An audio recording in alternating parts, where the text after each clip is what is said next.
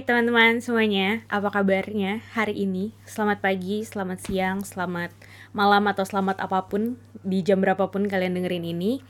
Uh, sedikit berbeda dibanding dengan Fox Fox sebelumnya. Kalau kemarin-kemarin kita ada ngobrol, ada temennya di sampingnya. Hari ini temennya nggak kelihatan, tapi tetap ada satu topik yang kita mau bahas sama-sama di hari ini gitu. Dan untuk hari ini yang akan membuka pembicaraan kita di hari ini, obrolan kita di hari ini, kita mau mulai dengan topik quarter life crisis.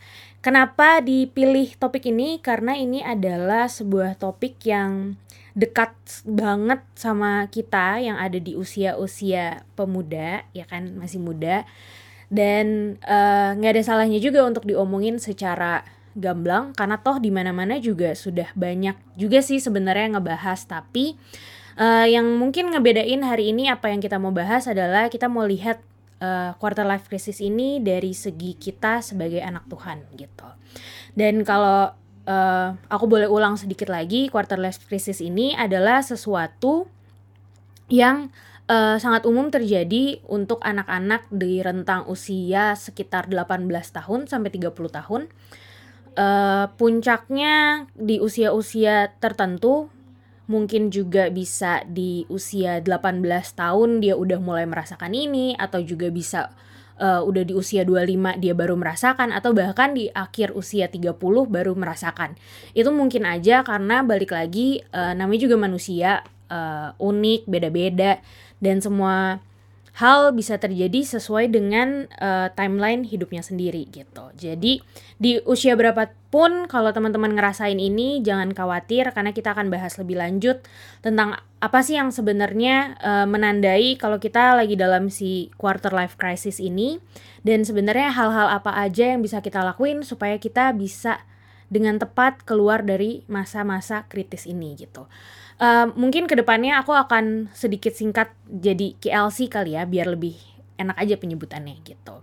Nah sebenarnya walaupun ini sesuatu yang udah sangat uh, umum, sangat sering terjadi di antara anak-anak sepantaran kita, tapi ada juga beberapa dari kita yang mungkin mengalami ini tapi nggak sadar. Nah uh, hari ini aku mau merangkumkan beberapa tanda-tanda kalau misalnya kita sedang mengalami quarter life crisis.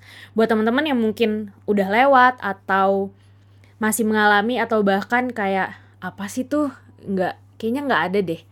Uh, dengerin dulu aja kita bahas sama-sama ya.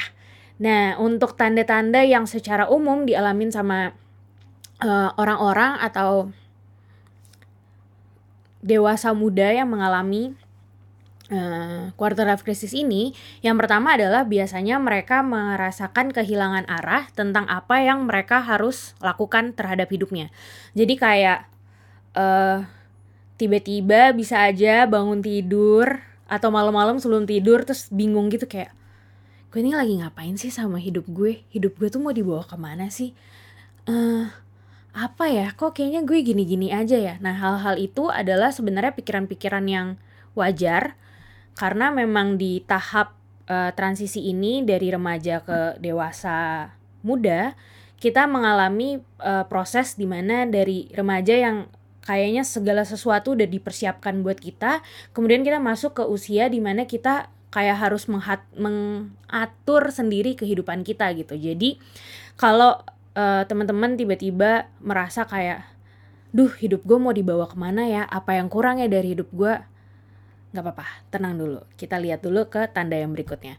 Yang berikutnya adalah ketika kita dihadapkan sama uh, banyaknya pilihan, terus kita bingung nih untuk ngambil keputusan aja tuh kayaknya kok susah banget ya. Apa susahnya sih cuma pilih misalnya satu dari dua pilihan atau dua dari tiga pilihan, tapi uh, ketika kalian lagi dalam masa quarter life crisis ini, kalian bisa tiba-tiba ngerasa kayak nggak punya kemampuan, kalian ngerasa nggak berdaya untuk bisa mengambil keputusan yang mungkin bagi orang lain keputusan itu sederhana gitu tapi untuk kalian itu bisa jadi sesuatu yang sulit untuk dilakukan Terus juga hal-hal tadi bisa juga ngebuat kalian jadi mulai kehilangan motivasi untuk menjalani kehidupan kalian sehari-hari. Kayak pikirannya lagi penuh, lagi suntuk, terus tiba-tiba besok harus kerja lagi, harus kuliah lagi. Dan uh, tambahan-tambahan kegiatan yang akhirnya ngebuat kalian makin lelah secara fisik juga bisa ngebuat kalian semakin kehilangan motivasi dalam menjalani keseharian kalian gitu. Dan tanda tanda-tanda berikutnya adalah uh, kalian seolah diperhadapkan sama sebuah pilihan untuk memilih apakah gue mau pilih gaya hidup yang adventurous, yang penuh tantangan, uh, you only live once gue mau kerjain apa aja yang gue mau atau kalian harus menyamakan diri kalian dengan uh, persepsi orang tentang orang-orang uh, yang ada di usia kita gitu. Maksudnya uh, secara masyarakat pasti ngarepinnya anak-anak yang ada di usia 20-an ke atas lah itu udah mulai menyusun kehidupannya, udah mulai mempersiapkan dirinya untuk jadi pribadi yang lebih mapan. Nah, ketika kalian seolah diperhadapkan dengan pilihan kalian mau hidup semaunya tapi tetap bertanggung jawab atau kalian benar-benar mempersiapkan diri kalian untuk mapan di rentang usia ini, biasanya itu jadi uh, salah satu yang ngebuat kalian harus bergumul lebih lama dan kayak duh gue harus apa lagi nih sama hidup gue? Lagi-lagi pertanyaan itu muncul lagi. Dan yang terakhir adalah hal yang paling common dan sebenarnya wajar banget dialami sama semua orang di masa-masa sekarang ini. Kenapa? Karena kita hidup di media yang uh, media sosialnya udah ada di mana-mana gitu. Maksudnya akses ke media sosial tuh sangat gampang dan sangat gampang untuk kita mengcompare hidup kita sama orang lain. Kita bandingin kok si dia udah pencapaiannya udah sampai di mana, kita masih di mana atau kayak uh, kalian ngerasa harusnya di usia segini uh, teman-teman sepantaran gue udah ada di poin sekian, kok gue masih di sini-sini aja ya, kok gue kayak nggak tahu ya gue harus ngelakuin apa atau gue harus bergerak ke mana gitu. Dan ini adalah sesuatu yang sangat wajar, apalagi tadi gue bilang di uh, saat ini media sosial tuh udah gampang banget diakses. Kalau zaman dulu mungkin waktu kita kecil paling-paling kalau kita ngebandingin diri atau ya anggaplah orang lain ngebandingin kita sama orang lain lagi itu paling ya cuma antara kita sama kakak, kita sama adik atau kayak kita sama tetangga, teman sekelas gitu. Sedangkan sekarang kita kayak bisa membandingkan diri kita dengan orang yang ada di belahan dunia entah di mana yang terlalu banyak faktor-faktor lain yang bisa membentuk dia jadi seperti itu dan membentuk kalian seperti ini gitu. Jadi jangan apa ya jangan ke mana-mana dulu sih pikirannya kalau bisa. Nah itu tapi kalaupun iya itu adalah sesuatu yang sangat wajar.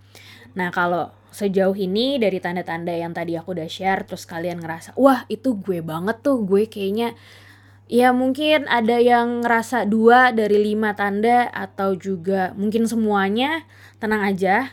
Sekali lagi gue mau bilang ini sesuatu yang wajar dan kalau kemarin gue sempat berusaha untuk cari datanya gitu. Kayak ada berapa banyak sih orang yang mengalami quarter life crisis ini di dunia gitu.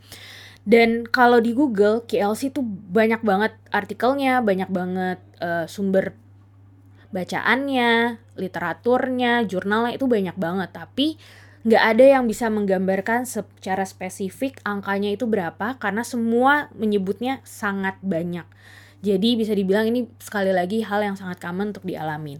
Nah, tapi yang jadi pertanyaannya adalah kita sebagai orang percaya, sebagai anak-anak yang dididik untuk percaya sama keberadaan Tuhan sebenarnya apa sih yang kita bisa lakuin untuk menghadapi quarter life crisis ini karena terkadang kalau uh, tidak menyadari ini tidak menerima kalau kita ada dalam quarter life crisis ini ada orang-orang yang bisa lihat kayak ah paling dia kurang berdoa ah paling dia nggak percaya sama Tuhannya ah paling dia nggak deket sama Tuhannya.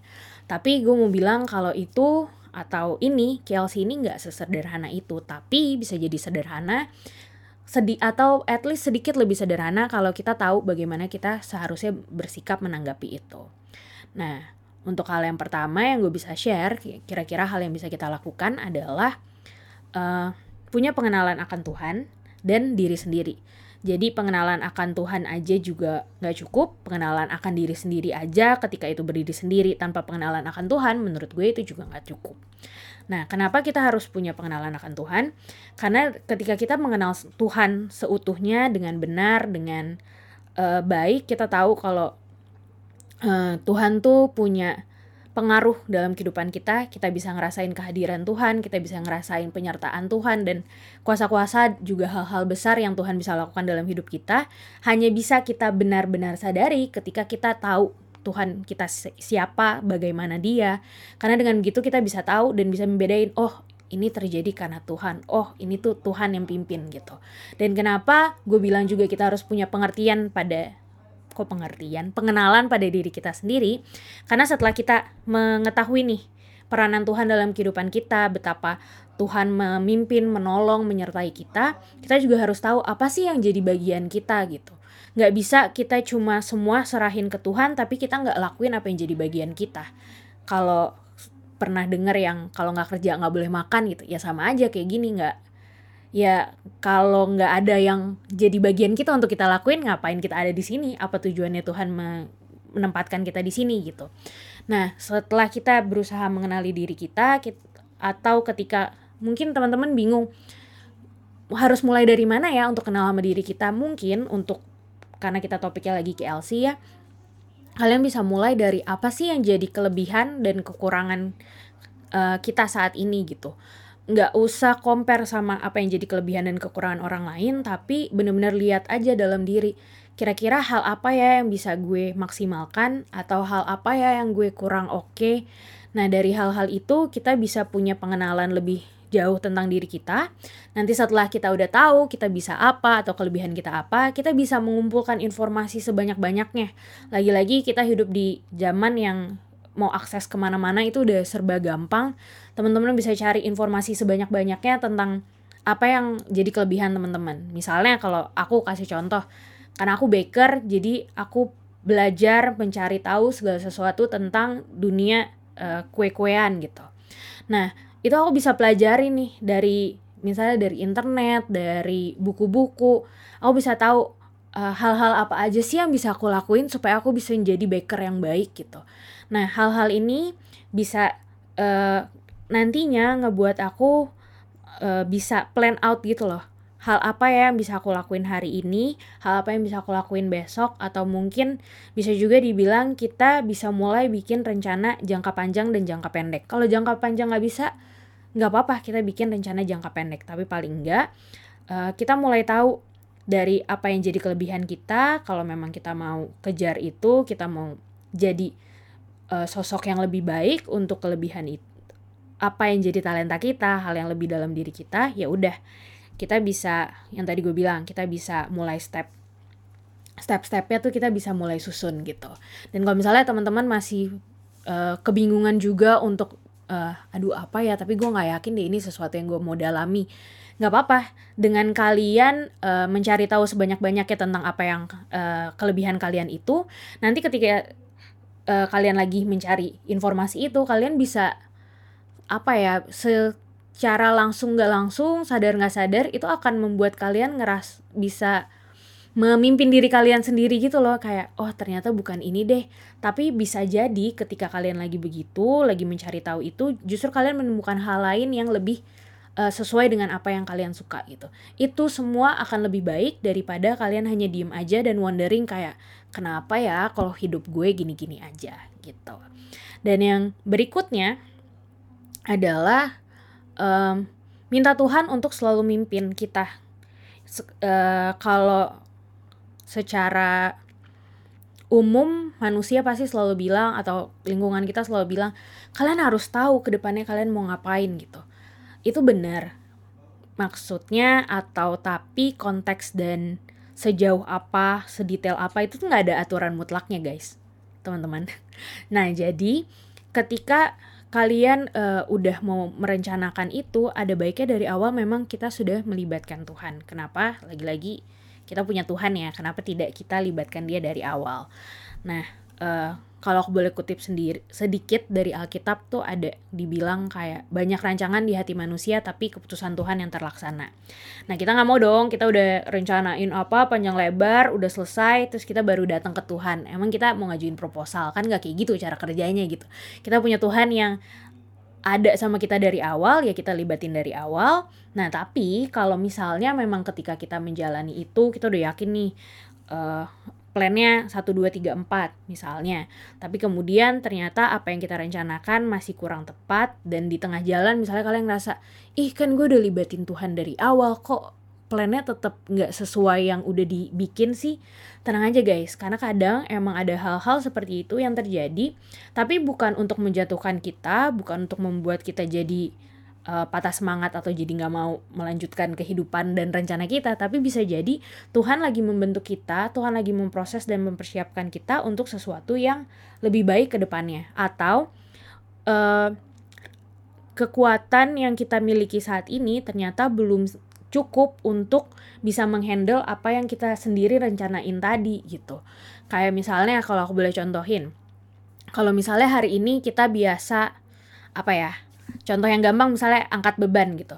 Misalnya hari ini atau di minggu ini kita biasa ngangkat beban cuma setengah kilo. Terus tiba-tiba ternyata di rencana yang kita buat ini atau rencana Tuhan buat kita, besoknya itu kita harus angkat beban 2 kilo.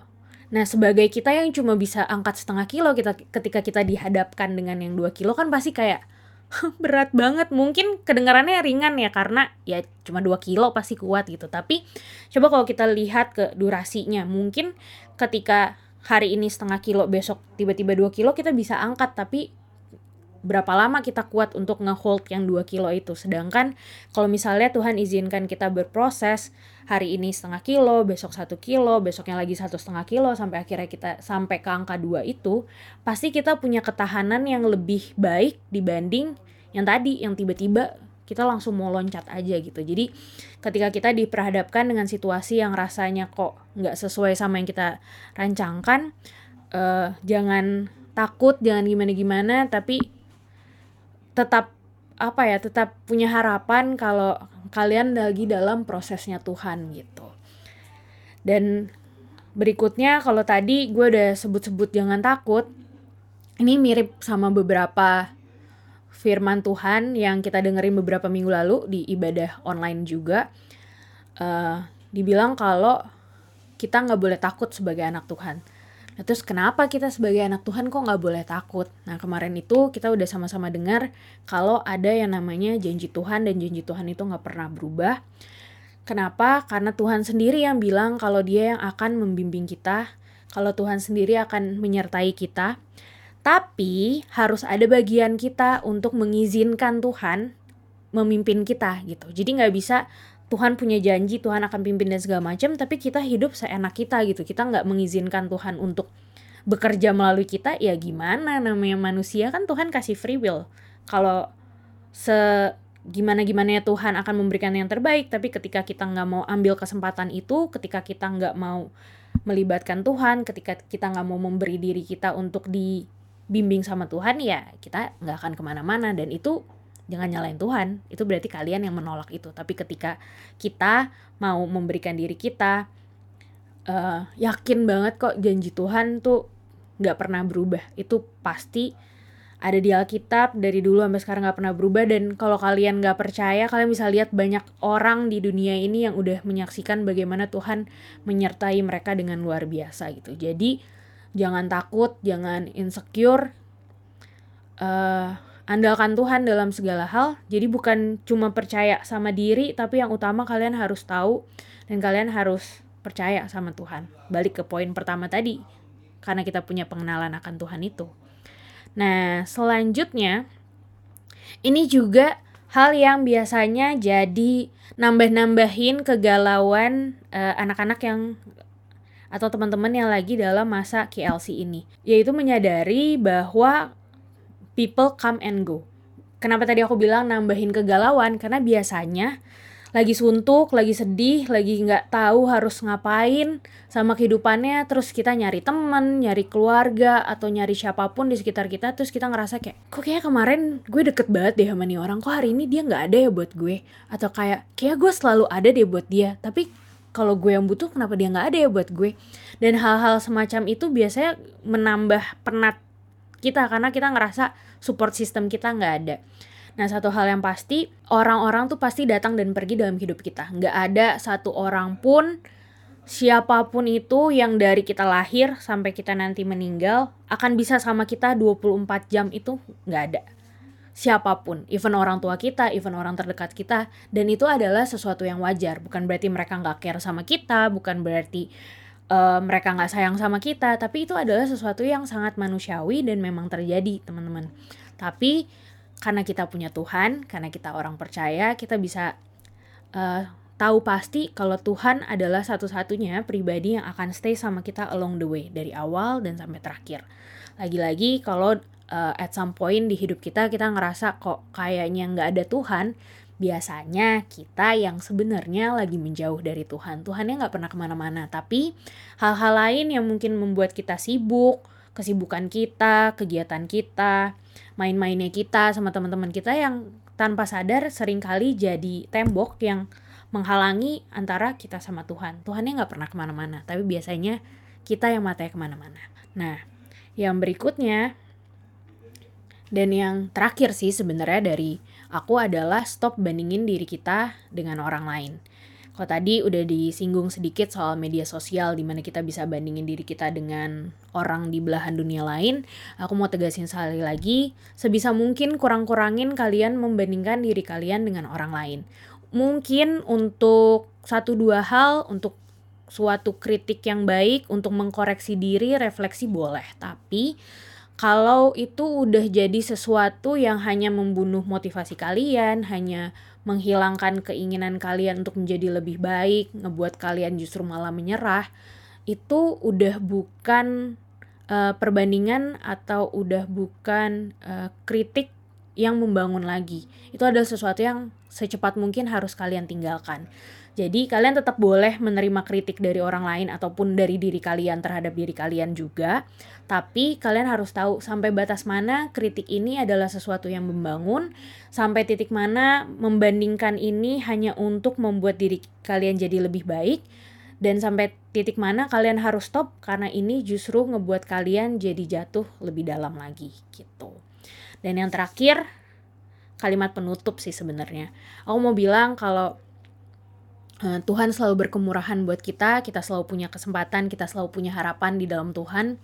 Jadi uh, jangan terlalu berlarut-larut dalam KLC ini karena ada eh, patokan-patokan kesuksesan yang dunia buat untuk kalian.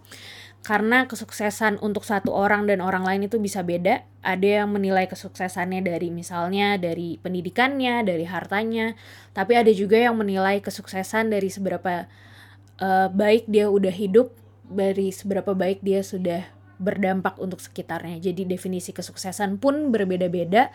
Jangan biarin definisi kesuksesan dari dunia men judge kalian, mendefinisa mendefinisikan kalian itu siapa gitu dan Uh, yang terakhir kalian bisa selalu belajar untuk jadi versi terbaik dari diri kalian karena hanya kalian yang bisa jadi versi terbaik dari kalian. Semua orang, semua teman-teman unik, kalian punya kelebihan masing-masing. Uh, berjalan sama Tuhan, Tuhan bisa bantu kalian untuk emphasize apa sih yang terbaik buat hidup kalian. Itu aja teman-teman. Nanti kapan-kapan kita ngobrol-ngobrol lagi atau lewat Instagram kayak biasa di hari Kamis kita suka sesekali ngobrol bareng. Kalau ada teman-teman punya pendapat atau apa pun tentang KLC ini atau kalian mau obrolin lebih lanjut di sana juga boleh. Dadah.